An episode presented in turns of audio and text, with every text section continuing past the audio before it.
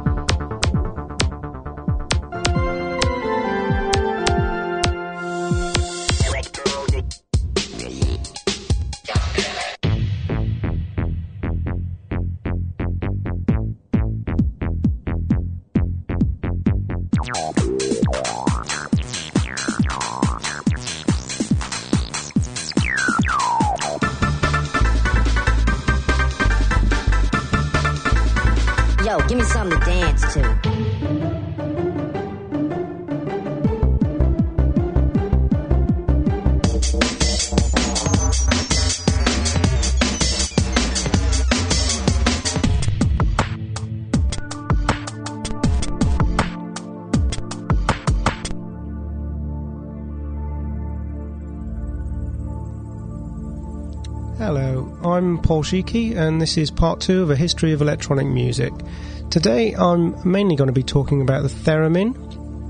Um, but first of all, I have to apologise for a couple of inaccuracies from part one, which uh, obviously a few of you have hopefully heard. I did say that the first electronic instrument was the singing arc invented by William Duddell, but upon further research, I found out there were earlier instruments than that. There was, for instance, the electric harpsichord invented by a Jesuit priest, who's Jean Baptiste Delaborde, in about 1759, and apparently it worked on electromechanical principles. And there was also the electromechanical piano invented by um, somebody in Switzerland in 1867. And perhaps most notably, there was the musical telegraph um, invented by Elisha Gray in the States in 1876. And apparently, Elisha Gray was um, pretty much invented the telephone at the same time as Alexander Graham Bell, but he didn't quite get to the patent office on time, so Bell got the credit for it.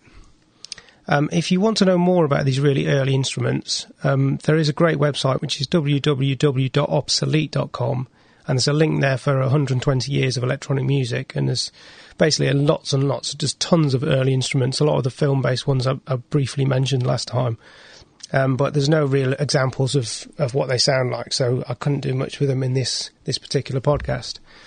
Okay, on to this program and the theremin, which is the only instrument, or is credited as the only instrument you play without touching because it works on uh, electromagnetic fields around particular sensors. And it was actually based on uh, Russian government research into proximity sensors. And it was invented by a guy called Lev Sergeyevich Terman, which is anglicised as Leon Theremin in 1919. And apparently he showed this to Lenin um, just after the revolution, and Lenin absolutely loved it and started taking lessons immediately in it. And then he sent uh, Theremin around the world to show off um, Soviet ingenuity. And it, it, was during this world trip that he ended up in the USA in 1928, and he, where he patented the instrument. Um, before I go any further, actually describing what the instrument's like, I'll play you a little example from um, uh, one of the fa- most famous theremin players there is, which is somebody called Clara Rockmore. And this is from a CD called The Art of the Theremin, but this is a classical piece, so it's, it's just really an example piece and it's not original electronic music. This is Saint-Saëns, and this is a piece called The Swan. Apologies again for pronunciation. But this is Clara Rockmore on the theremin and her sister, Nadia Reisenberg, on piano.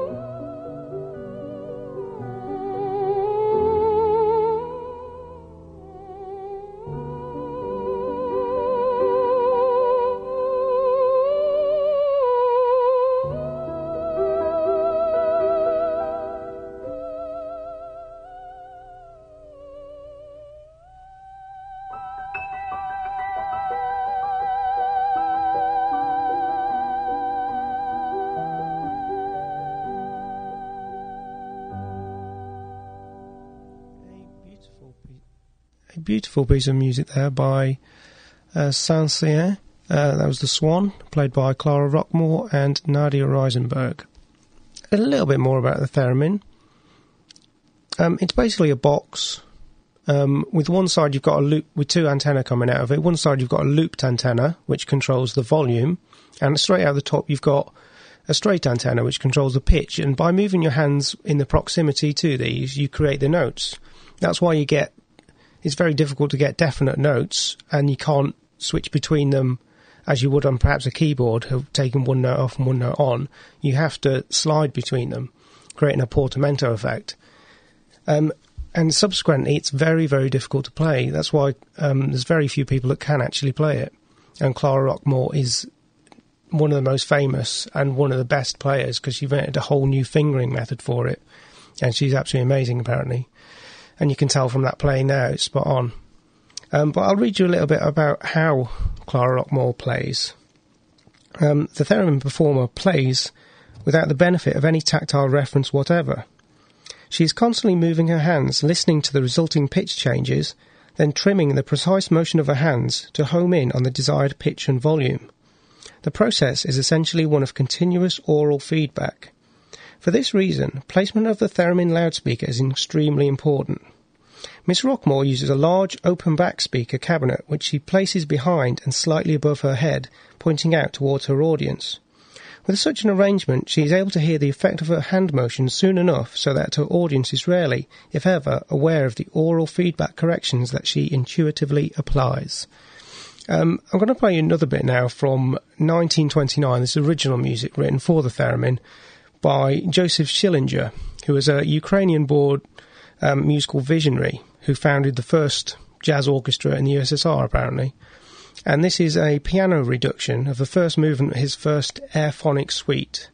And the player here is Lydia Kavina on the theremin, and on the piano is Joshua Pierce.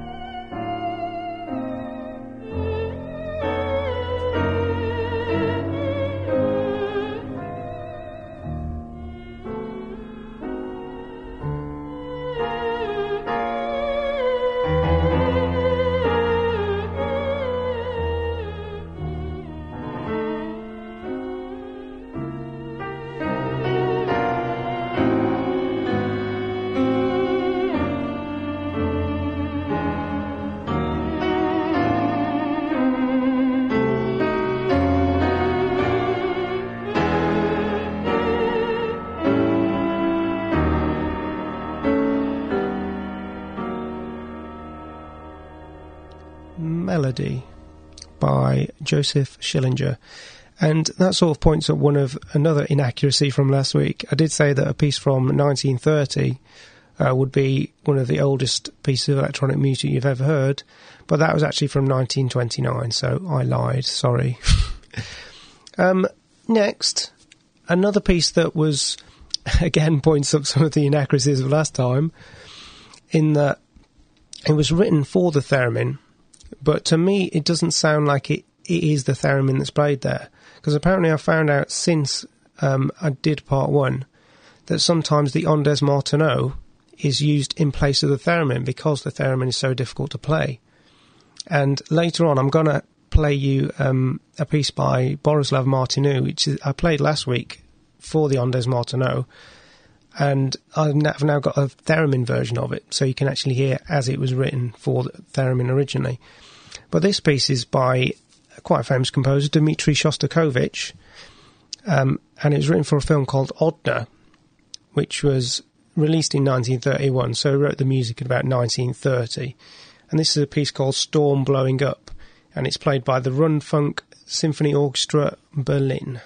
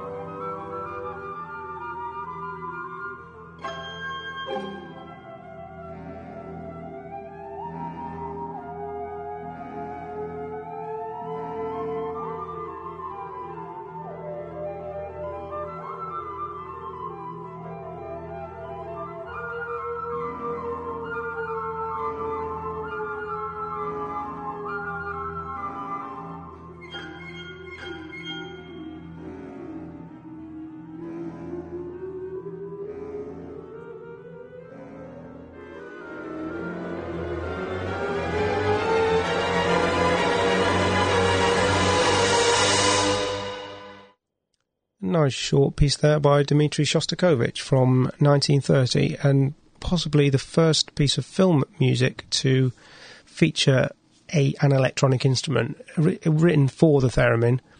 But I'm pretty sure that that sounds mo- a lot more like an Ondes Martenot to me. Um, next, we have something quite interesting because it's a piece of music that until now, we've seen electronic music integrate itself into classical music or whatever musical forms there are about at the time. But this one tried to be something new, and it tried to perhaps define electronic music on its own. Um, this is a piece from 1936 by Percy Grainger, and it's called Free Music Number One. And I'll read you a little bit of what Percy Grainger said, or wrote rather. It seems to me absurd to live in an age of flying and yet not be able to execute tonal glides and curves just as absurd as it would be to have to paint a portrait in little squares. Too long has music been subject to the limitations of the human hand and subject to the interfering interpretations of a middleman, the performer. That is why I write my free music for theremins, the most perfect of tonal instruments I know. This is Free Music number one from 1936, Percy Grainger.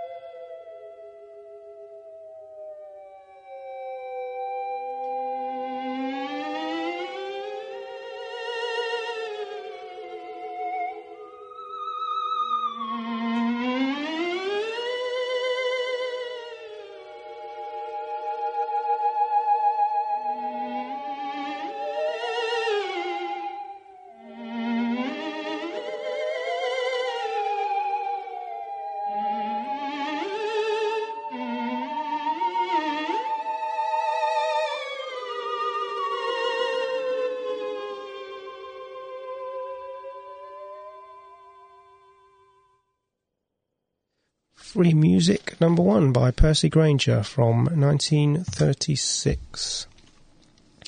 Um, now, the part I told you a little bit about a, a few minutes ago, um, the part that I played the incorrect version last week. Um, this is the, the real theremin version.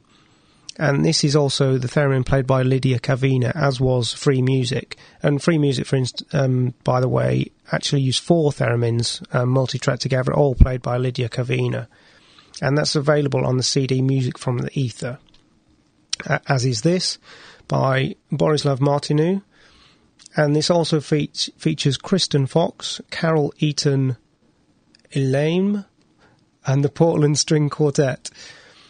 Um, it's from 1944. Borislav Martinu, Fantasia.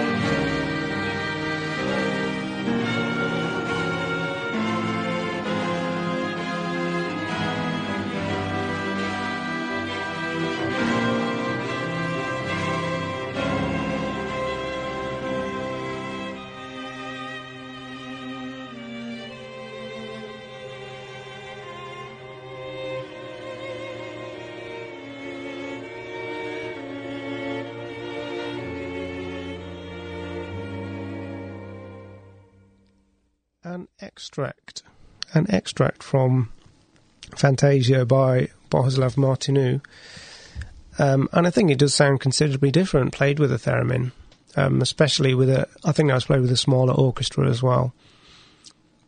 I've spoken about the use of the theremin in film um, already, the 1930 film Odna, which I played a part of um, earlier on, but it was also used by Franz Waxman in The Bride of Frankenstein in the mid 30s but it wasn't really to the mid 40s that it really hit Hollywood and made a big impression in one film in particular, which was Alfred Hitchcock's Spellbound, where it was used for a particular purpose of showing an unbalanced character, showing somebody as a bit a bit out of their mind.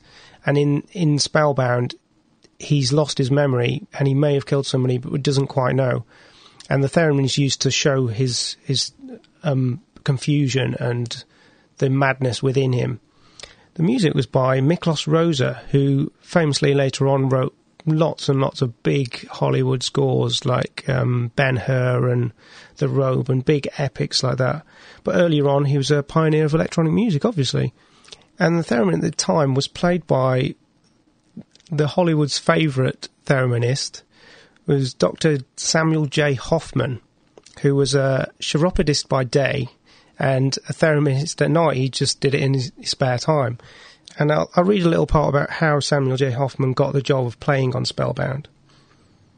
The theremin part Rozsa was conceiving for Spellbound was of an order of prominence and difficulty that demanded, for the first time in Hollywood, a professional thereminist to interpret it. The solo line often doubled the violin section, and to render that sort of unison precision, somebody with an exacting ear and precise theremin hands was needed. When the composer phoned the Musicians Union in Hollywood, there was only one thereminist listed who could also read music, a Dr. Samuel J. Hoffman. After this, Hoffman, Hoffman became um, quite celebrated um, around the, the, late 40s just as the thereminist um, because no, not many other people could play it quite as well as he did. Um, but on with the music, and this is apart from Spellbound. This is taken directly from the film because I couldn't get a soundtrack. But this is a part where Gregory Peck um, has a razor blade in his hand and he might be about to kill somebody, but we don't know, in typical Hitchcock fashion.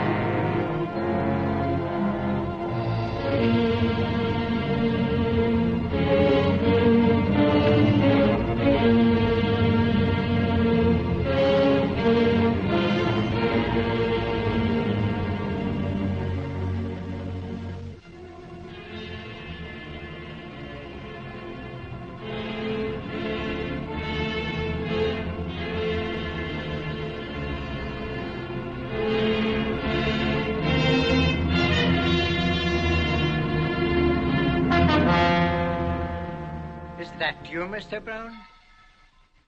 An extract there from the music to Spellbound by Miklos Rozsa, and that's from 1945. Later on in that year, uh, Miklos Rozsa also scored another film, and again he used the theremin to demonstrate a, an unbalanced state of mind. This time it was to represent an alcoholic craving, and it was really the first film that dealt with alcoholism in a direct way. Um, it's directed by Billy Wilder, and here's some music that I've put together from The Lost Weekend. Again, this is from directly from the film, so there's bits of dialogue as well, which I think it quite enhances it. It's nice.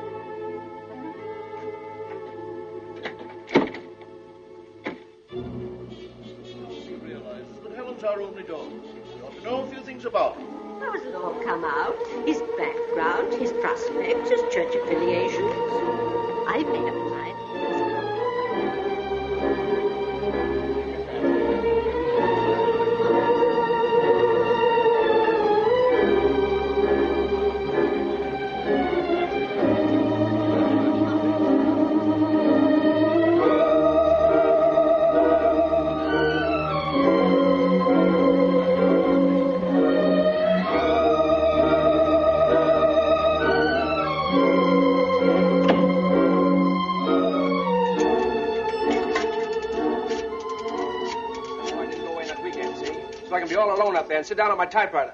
This time I'm going to do it, Nat. I'm going to do it. Maybe you will. Thank you, Nat. Am I all paid up? Yes, Mr. Birnam. Goodbye, Nat. I'm going home. This time I've got it. I'm going to write. Good luck, kid. You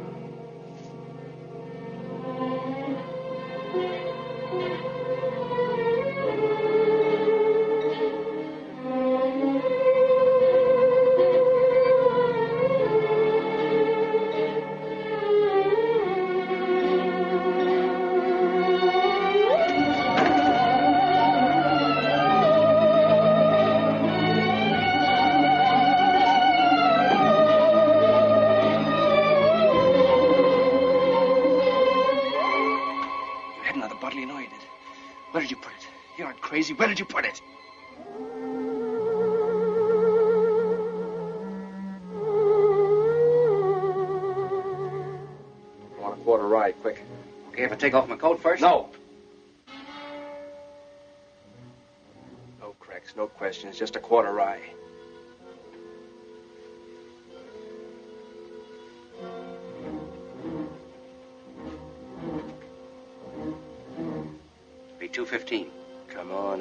liquor. I want it and I'm gonna get it, understand? I'm gonna walk out of here with that quarter rye. One way or another.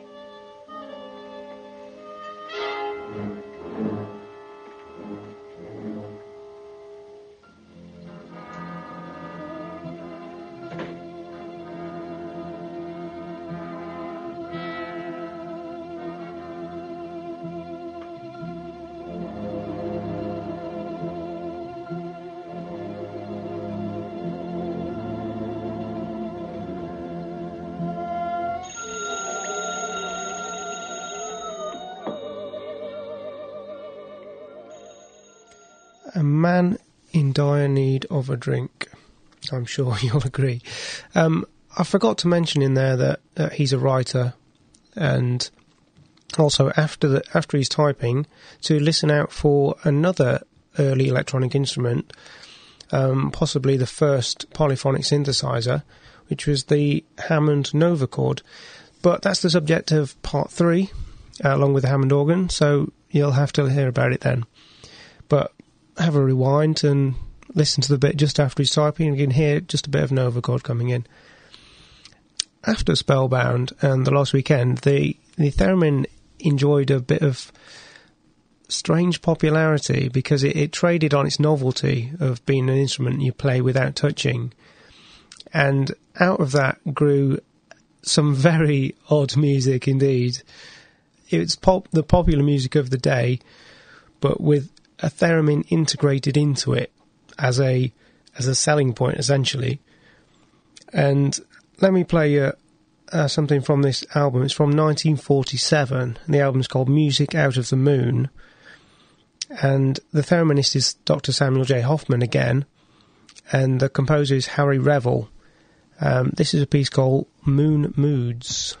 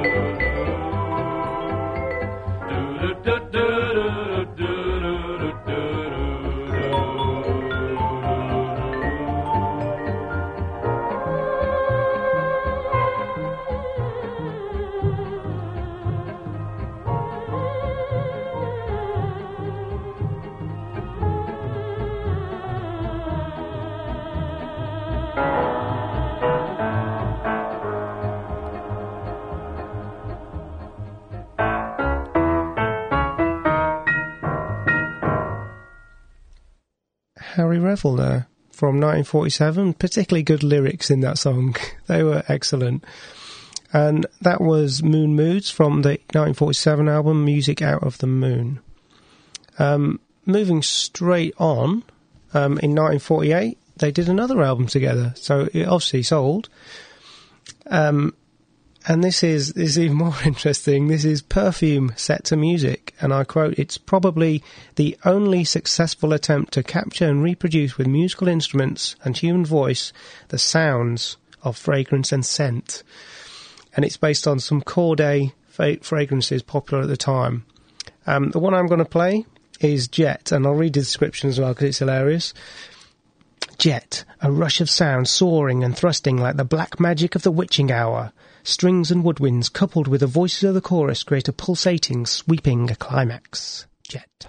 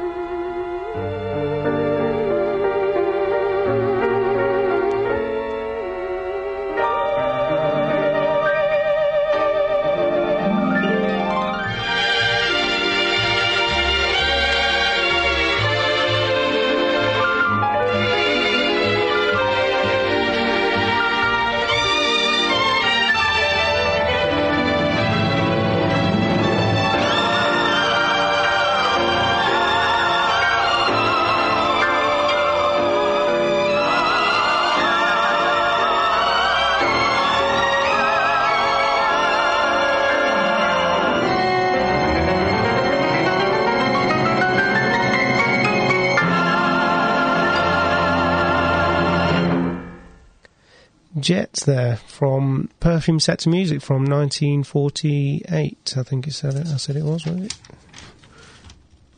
Yeah, it's from 1948. um, next, they did another album, and I'm going to play you two things from this because these are even better. And this is from 1950, and it's from an album called Music for a Peace of Mind. I've got to read out the sleeve um, from the sleeve of this as well. Our troubled and complex world today offers all too few periods when we can relax in this happy mood. At best, perhaps, we have memories of such moments the quiet of a country hillside, the glow of achievement that comes with business success, the throbbing joy of first love. Think about all these things when you're listening to this track, which is This Room is a Castle of Quiet. And I don't know about you, but I find this particularly unsettling, but um, just relax.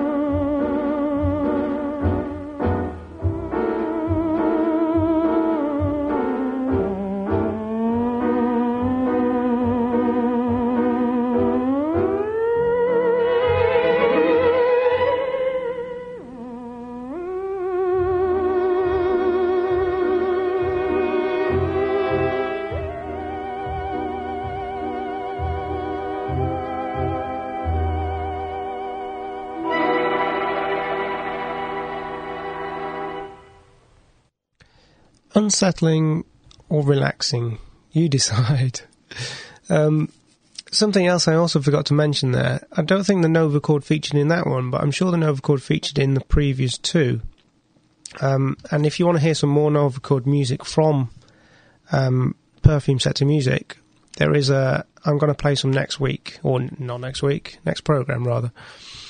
Um, straight on with the music. This from the same album again. This is "I Dream of a Past Love." Harry Revel um, with S.J. Hoffman on the theremin.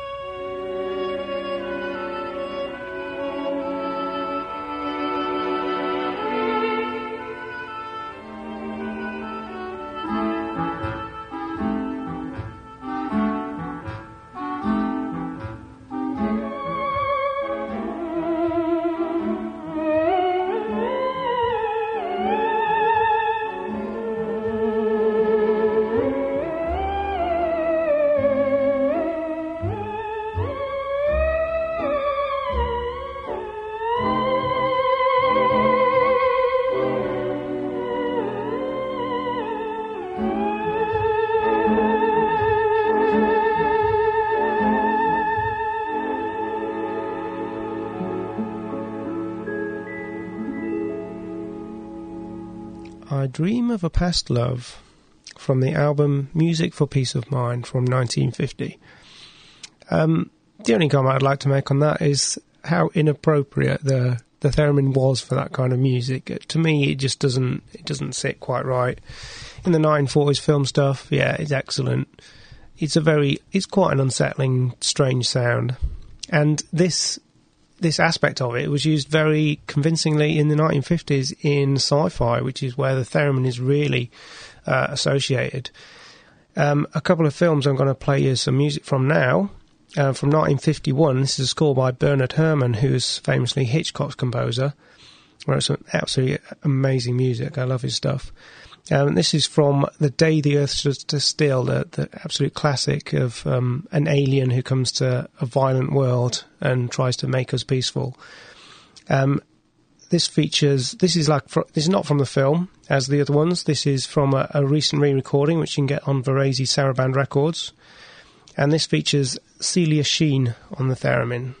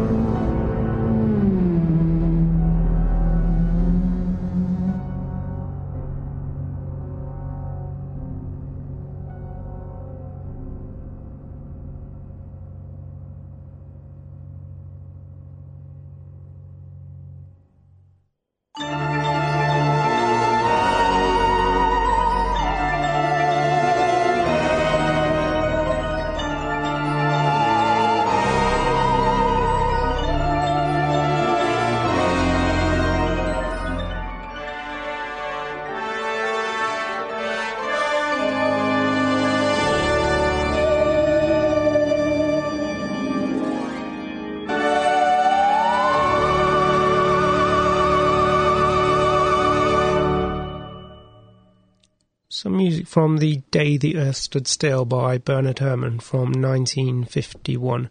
And there was also a few other groundbreaking instruments involved in that. For instance, there was the Hammond organ, which is also one of the earliest electronic instruments.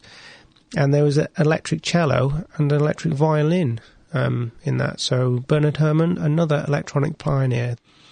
Um, another film with a similar plot from a couple of years later, 1953 um, was It Came from Outer Space. This is about an alien that lands on a war-like world. He gets terrorized, but he's he's only crashed there accidentally, and he just wants to take off again. So here's a little piece of music from that. This time taken directly from the film. This is music by Joseph Gershenson. I don't know who plays the theremin in this. Probably Samuel J. Hoffman.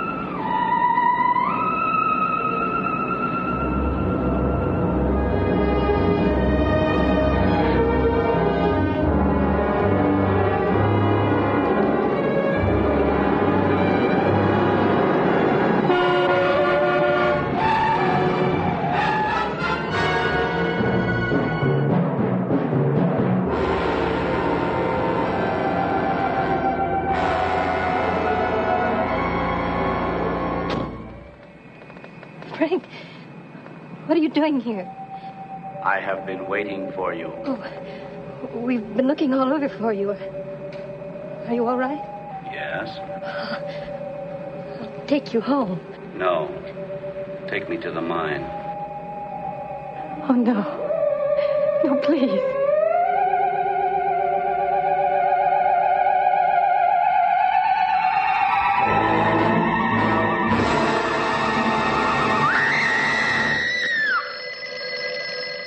The abominable alien there from It Came From Outer Space, but it turns out in the end, he's a good guy.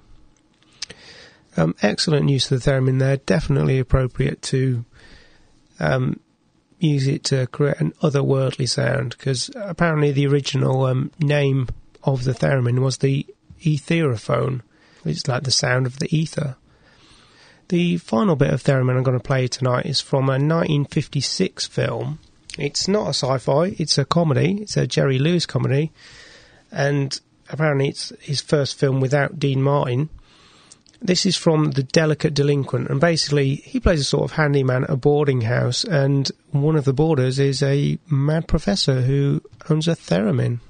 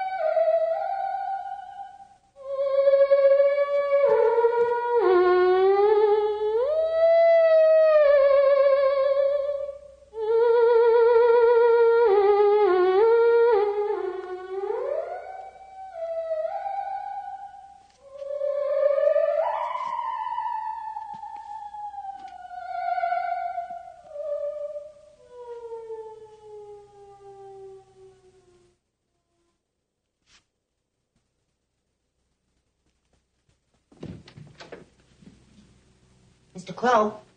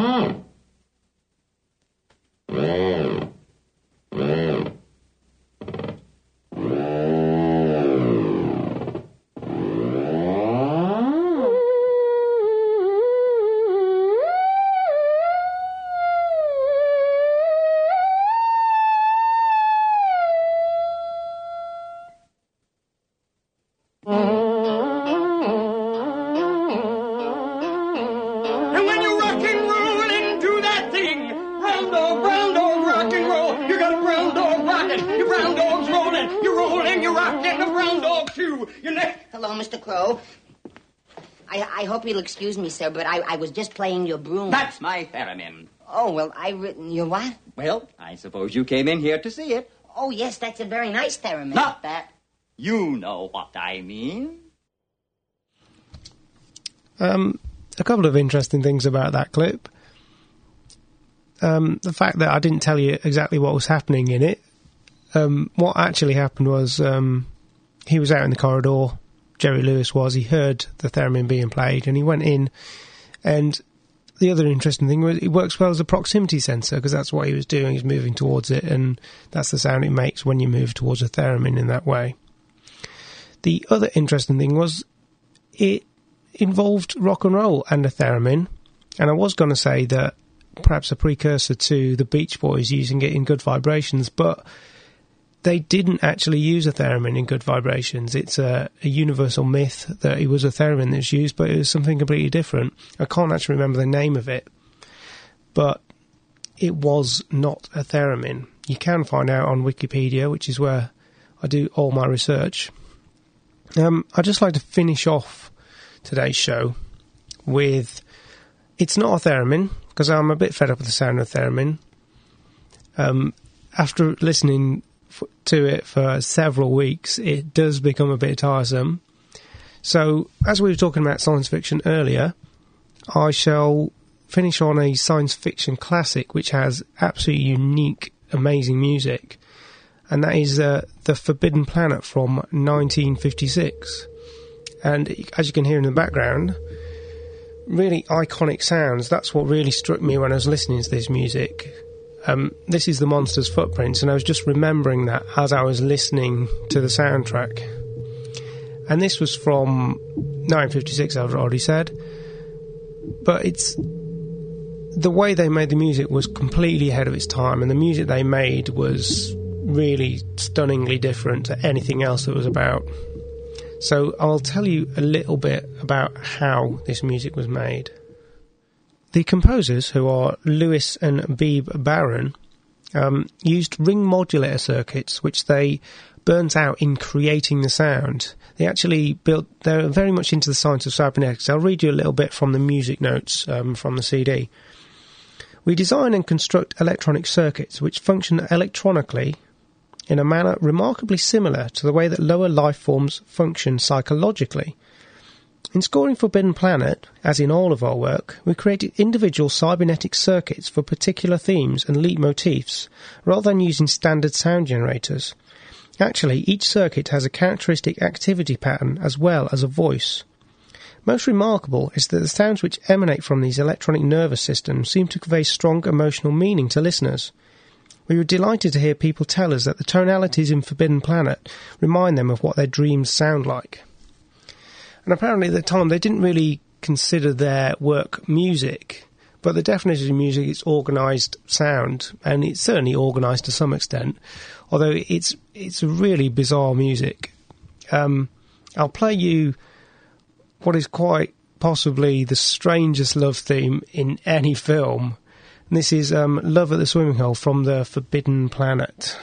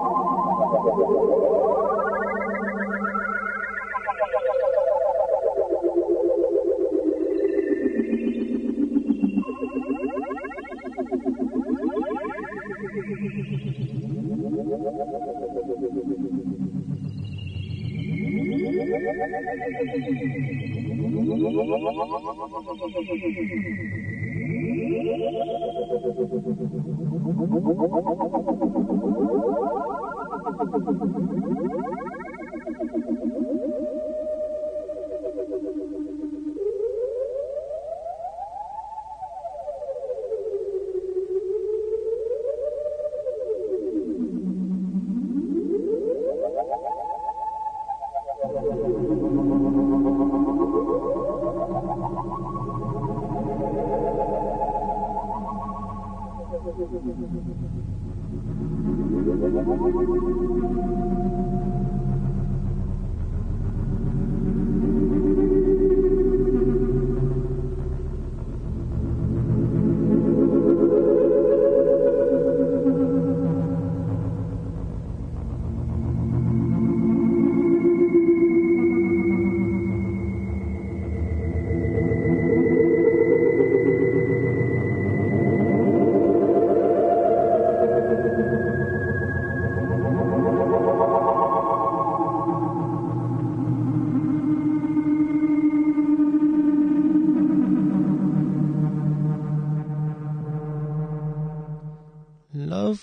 the swimming hole.